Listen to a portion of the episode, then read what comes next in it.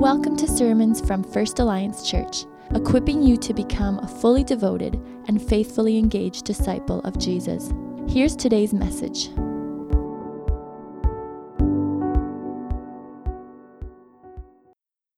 Good morning. Uh, I invite you to get a Bible out as we get into the Word today. Uh, today, on this first Sunday of Advent, we are beginning a sermon series entitled The God Who Is. Christmas is a time where uh, there's a bit of enchantment in the air, as it were, where, where people who were maybe close to God are maybe open to God or word of a personal creator who loves them for the first time. And um, today we're going to be considering the God who is light.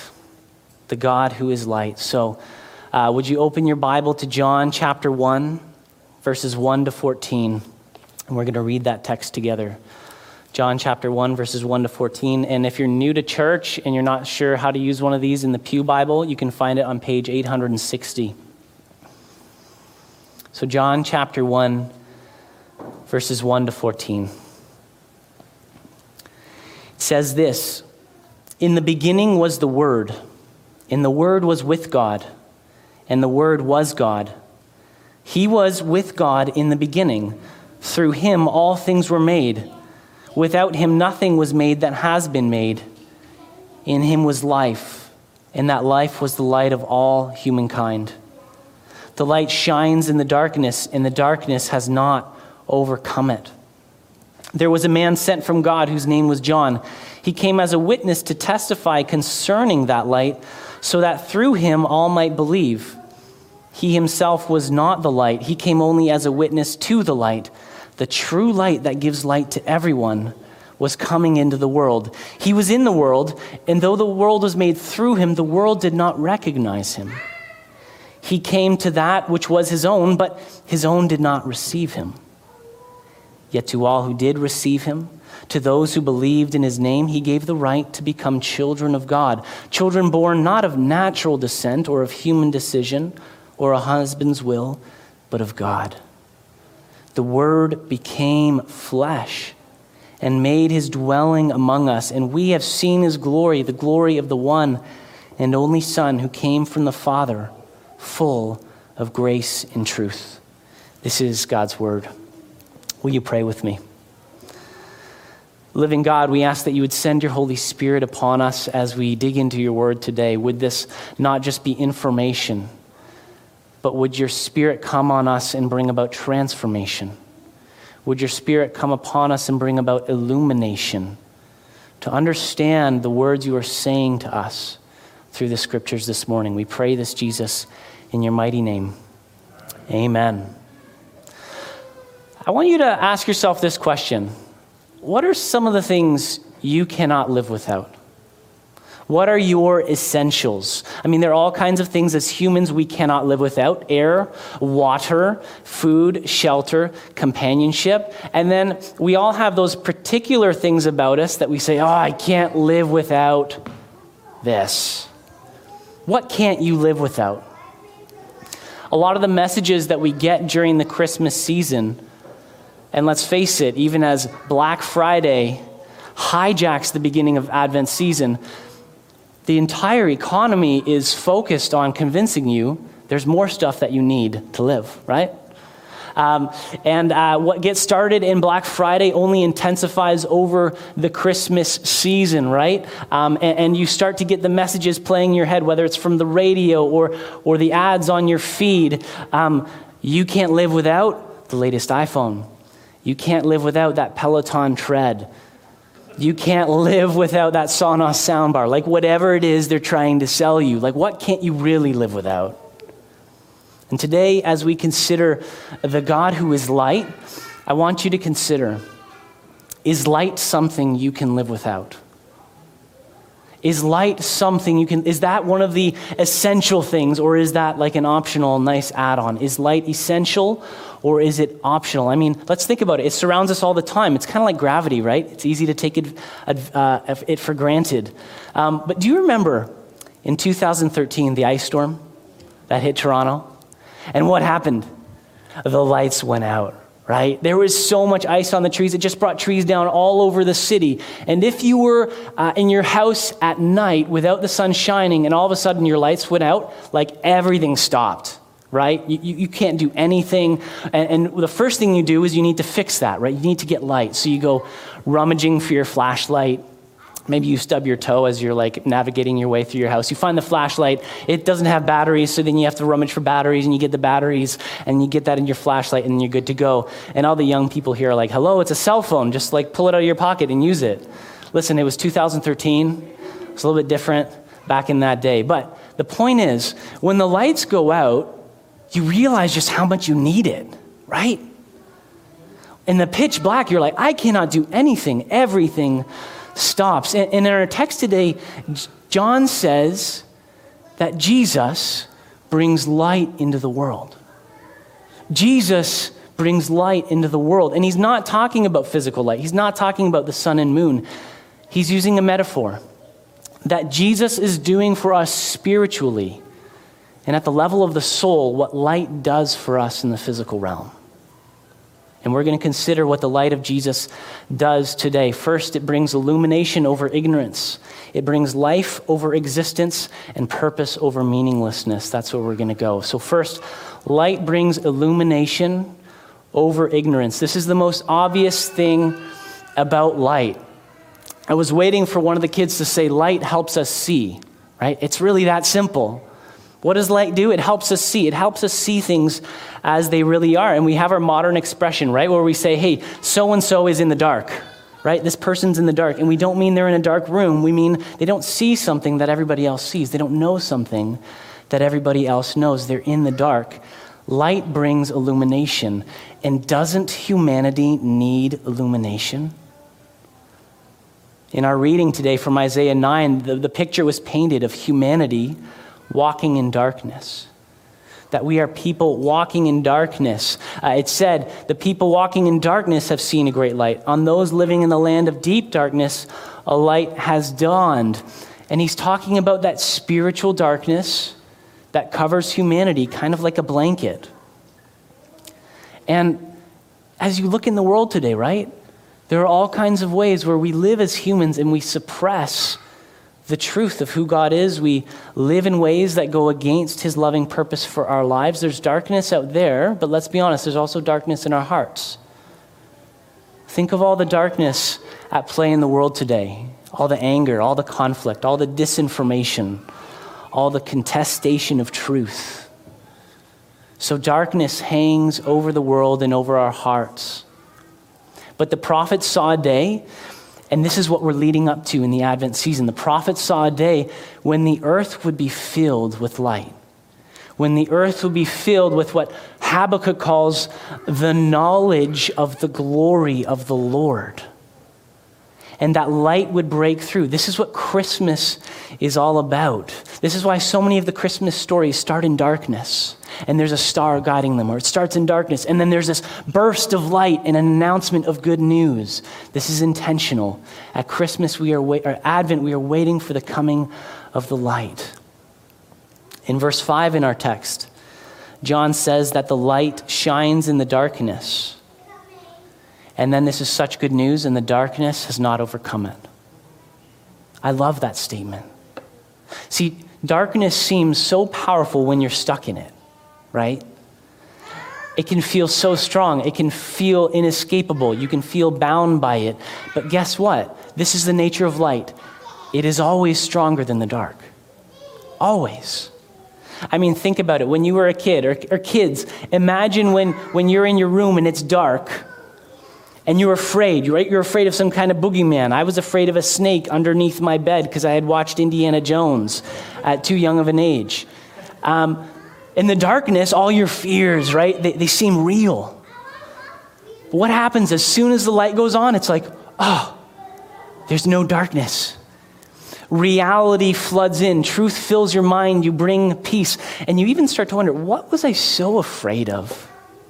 That's the kind of confidence that light gives us in the dark. Light is always stronger than the dark. And so, as we get into this text, I want us to consider what is it that the light illumines? What is the light that lifts the blanket of darkness? In his first letter, John says, God is light. You can see that verse on your screen. God is light. This is a statement of God's essence, of God's being. In him is no darkness at all. It's saying he is pure, he is holy, he is glorious, he's radiant. There's no hidden agenda in God to like oppress us. There's no darkness in him. He wills our good. And so when the Bible speaks of the light coming into the world, what we actually need to think about is God's presence coming into the world. That the light and God's presence and essence are, as it were, the same. This is why, for those of you who know the Old Testament and the story of the Old Testament, God's presence is always signified with fire light, whether it's Moses in the burning bush, or whether it's the pillar that led Israel in the wilderness, or whether it's the fire in the tabernacle and in the temple that could never go out. That was the fire of God's presence. God's presence is light. As the psalmist says in Psalm 36 For with you, Lord, is the fountain of life. In your light we see light. Do you see the association of light with the presence of God? And the light that comes into the world at Christmas is God Himself. God Himself bringing us into knowledge of Him. It's the God who was hidden and has now revealed Himself and is present to us in Jesus Christ. And the reason Jesus brings illumination to us, right, that we would say light brings illumination over ignorance, is because He shows us what God is like. We're no longer in the dark as to who God is, as to how God views us, as to what his plan is for our life. We can find out what God is like in Jesus. In his book, The Jesus I Never Knew, Philip Yancey shares uh, a memory from his youth when the concept of incarnation, that word we talk about at Christmas that talks about God taking on flesh, that this became uh, really drilled into his heart. This is what he says. He says, I learned about incarnation when I kept a saltwater aquarium. Management of a marine aquarium, I discovered, is no easy task. I had to run a portable chemical laboratory to monitor the nitrate levels and the ammonia content. I pumped vitamins and antibiotics and drugs and enough enzymes to make a rock grow. I'm not a fish tank aquarium owner, but if you are, you know what he's talking about. Apparently, there's a lot of science and care that goes into it. And then he says, I filtered water through glass fibers and charcoal and exposed it to ultraviolet light. And then he says, You would think, in view of all the energy expended on their behalf, that my fish would at least be grateful. Not so. Every time my shadow loomed over the tank, they dove for cover into the nearest shell. They showed me one emotion only fear. Although I opened the lid and dropped in food on a regular schedule three times a day, they responded to each visit as a sure sign of my designs to torture them. I could not convince them of my true concern. To my fish, I was deity. I was too large for them. My actions were incomprehensible. My acts of mercy is that they, they saw as cruelty. My attempts as, at healing they viewed as destruction. And then he says, I began to see that to change their perceptions would require incarnation. I would have to become a fish and speak to them in a language they could understand. And just like the fish in the tank, we need the incarnation of the Son of God. We need the incarnation of the Word in order to know God as He truly is, in order to know His heart in order to know his mind, in order to know his will, in order to know his goodness. Because once we were ignorant of God, but now Jesus brings us that illumination. He's God coming into our fishbowl and showing us what he's like. So, light brings illumination over ignorance. Second of all, light brings life over existence. Look at verse 4 with me in your Bible. It says, in him, he's talking about the Word, in him was life, and that life was the light of all humankind. Now, the word life there isn't the word for like biological existence, it's actually the word zoe. Uh, we actually named our daughter Zoe because of this. That's kind of cool. Uh, and it, it means abundant life. It means more than just, is there a pulse? It means vital, alive life infused with the life of God. The light brings life over mere existence. And, and it just seems so often today, people are just existing. I have days when it feels like, God, am I just existing? I need an infusion of your life. And notice what we learn about life in verse 4 um, that the life is not located in us, it says in Him. In the Word was life. This is an easy thing to miss, but it's foundational. That life has a source, and the source is not in us, it's actually in Jesus. And this is so contrary to our culture where we live and breathe in an atmosphere that is telling us just go deep into yourself. Find the life you always wanted. Build the life you always wanted. You be you. Let your light shine. But our light can't shine if we're actually disconnected from the true source of light. And that's Jesus. And when we turn to him in faith, when we see him for who he is, as this pre existing word, as God's own son, taking on our flesh, and we put our faith in Him, we get in connection with the source of life. Right? If life has a source and it's not in us, one of the things we really need to think about is how do I get connected? How do I get connected to the source of life, right? Think about electricity. Some of the kids were talking about electricity and wires. Think about the microwave sitting in your kitchen. When that microwave is not plugged in, it exists, it's there, right? It has matter and material, but it's not going to come to life. You need to plug it into the wall, you need to plug it into the electrical current, and then all of a sudden, you can make popcorn, you can make hot chocolate, whatever you want. It's the same here. We get life when we're connected to Jesus. And we get connected to Him through faith in Him by His Holy Spirit. That's the key here. Our connection to Jesus, our union with Jesus happens by the work of the Holy Spirit. Because let's face it, right? We know the Bible tells us that Jesus is now at the right hand of the Father. So, how am I supposed to live with Jesus, right? How is Jesus supposed to be in relationship with me? It's by His Spirit, which is His own presence in our lives. Friends, we're not truly alive until we're joined to the source of life. As Frederick Dale Bruner says, come into union with the Word who made you, and you will come to life. That's the invitation. Light brings life over existence. And lastly, light brings purpose over meaninglessness. Light illumines and gives life.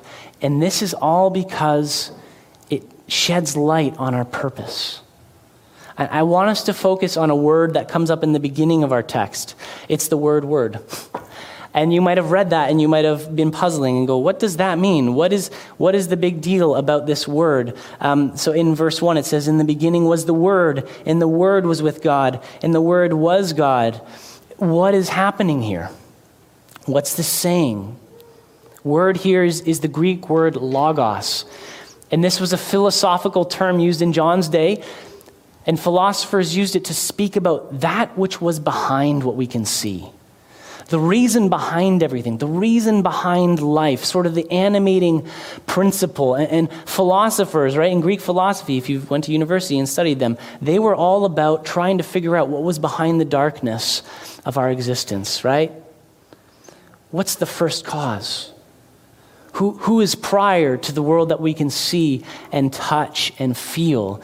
And they talked about the Logos it means really the logic of the universe or the reason for life. But John does a couple things with the Logos that we need to take note of. He, he changes, he uses that word, but then he adds meaning to it. First of all, Logos, uh, from the Old Testament word for when God would speak, Logos is powerful.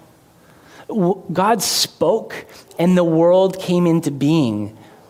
God spoke and it happened. The word is powerful. Second of all, notice how in our text, John claims that the Logos, the Word, is not an idea or a force, it's a person. He says he was with God in the beginning. Through him, all things were made. Without him, nothing was made that has been made. I mean, thinkers, both ancient and modern, have a way of depersonalizing God into some kind of force or inner spark, but the scriptures never allow us to do that. The Word is a divine person who is holy and separate from us and infinitely greater than we are. But here's the last thing about the Word that we need to know. And this is the most surprising thing John says. Um, yes, the Word is a person. Yes, the Word is powerful. Yes, the Word existed from all eternity. But this is the one that takes the cake. In verse 14, it says, the Word became flesh. The Word became flesh. Right? Most religions or, or philosophies have no problem saying, yes, uh, God is divine, God is a person, but God taking on flesh, not just seemingly, but actually doing it, separates Christianity and the Christmas story from all the rest. I mean, this is the central mystery of Christmas that the screaming baby, and trust me, I've had four babies, they're not clean. They're, they're kind of cute when they come out, but not really. Uh, this screaming baby born in the stable is the eternal, powerful, revelatory Word of God. Oh my goodness. That is astounding. What does this have to do with our purpose? Think back to the fish tank right? Philip Yancey thinking that in order for his fish to really know him and his intention, he'd have to become a fish. That's what God did. He came into the fish tank of our world to show us God. But get this not only show us God, he also came to show us ourselves. Jesus also came to show us what it really means to be human, what it really means to be an image bearer of God what it means to walk in communion with God. He, shows us God, yes, completely and fully, but He also shows us ourself and the life we were designed to live for. He reveals our purpose, He's the reason for life. He shows us what it means to live life to the full as humans because He was fully God and fully human, both entirely at the same time. And guess what? He came as a teacher, as a rabbi, to show us the way, to teach us what it means to be fully human. And like every good teacher, he did way more than teach, he modeled it. He invited his disciples to be with him and see what he does, see how he behaves. Uh, and, and as we follow Jesus in his teaching, as we get with Jesus and see what he's like in God's word, he illumines our purpose. He shows us what we're here for. And he breaks through the meaninglessness that we so often struggle with. Now, really practically here, what's the purpose? What's the purpose that he shows us? Here it is. He lived in loving communion with his Father. He lived in loving communion with his Father. And everything else he did, whether it was healing, whether it was confronting evil, whether it was teaching, was always done in the space of that communion with the Father. There's a crucial moment in Jesus' life that I want us to consider. Uh, just turn back to the left in your Bible to Mark chapter 1, verses 1 to 9, or, or scroll with your thumb. Mark 1, 9 to 11. This is right at the beginning of Mark's gospel. Uh, Jesus has, has been announced and, and kind of f- heralded, and Jesus is about to begin in his ministry. In verse 9 of Mark chapter 1, it says, At that time, Jesus came from Nazareth in Galilee and was baptized in the Jordan. Just as Jesus was coming out of the water, he saw heaven being torn open and the Spirit descending on him like a dove, and a voice came from heaven You are my Son, whom I love. With you I am well pleased. This wasn't just a private individual event in Jesus' life. This is the lifeblood of his entire life. This is the experience in the relationship that he then moved into his ministry and life with. Um, he was filled with the Spirit. And the Father spoke that word of love to him, and then the Spirit enabled him to live that life of love back to the Father. This is how uh, the great Scottish theologian Thomas Torrance puts it. He says, Nothing is done in, his, in Jesus' human life except what issues out of the love of the Father for the Son and of the Son for the Father. Isn't that beautiful? He lived out his unique eternal identity as God's Son in our flesh, and he did it perfectly. And then here's, the, here's another scandal of Christmas, by the way. We're seeing a lot of scandals. The word became flesh. That's scandalous. Here's another scandal of Christmas. Jesus did that to bring us into that singularly unique relationship of love. He did that to bring us into the love of the Father. Come back with me to John 1. Verse 12, what does it say? It says, Yet to all who did receive him, who did receive the light coming into the world, and the life and the Logos, who, to all who did receive him and believed in his name, he gave the right to become children of God. That's what this is all about. This text is showing us our purpose that we would be children of God, to live as children of God. That's what Jesus opens up for us. That the holy and almighty God of the universe would welcome us into his embrace. That those words spoken over Jesus in the Jordan River would also be spoken over your life. I mean, just think about that. You are my son. With you I am well pleased. You are my daughter. With you I am well pleased. And here's something I want you to notice it says that he gave the right to become children of God. It was pointed out at a prayer gathering this week that this word, right, means power and authority. It's actually a very strong word. It doesn't give us right to be kind of those bratty children who just take everything for granted, but it gives us the right to receive this purpose as God's children. Isn't that such good news? Brothers and sisters. It's not this like tentative suggestion, like, sure, yeah, maybe I'm kind of maybe God's child. It is a legal authorization.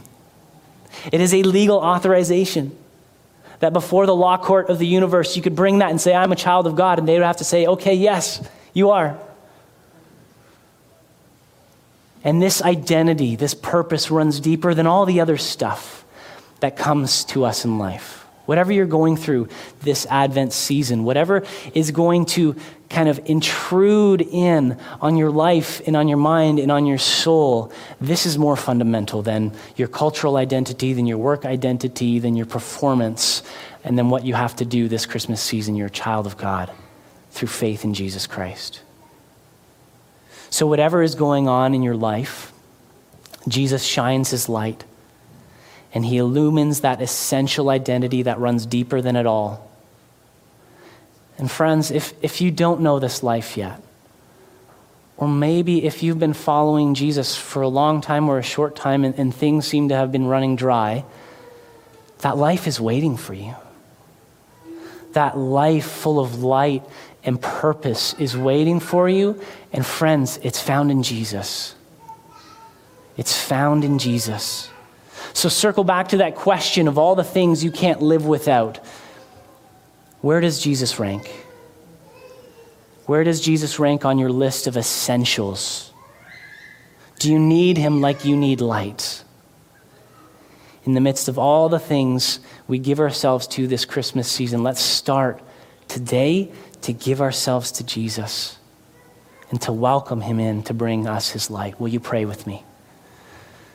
Living God, I thank you for your word. Jesus, I thank you that you bring the light of God's presence into our lives. And I thank you that all we need to do is, is believe, is put our basic life trust in you and take you for our Lord. And Lord Jesus, I ask today that you would send your spirit to help us consider the question where are you ranking in my list of essentials? Are you at the top? Are you at the bottom? Are you somewhere in between? And Lord, give us the wisdom and the grace and that spirit of surrender to place you first. We need you, Lord. Come as we continue to respond in worship. Amen.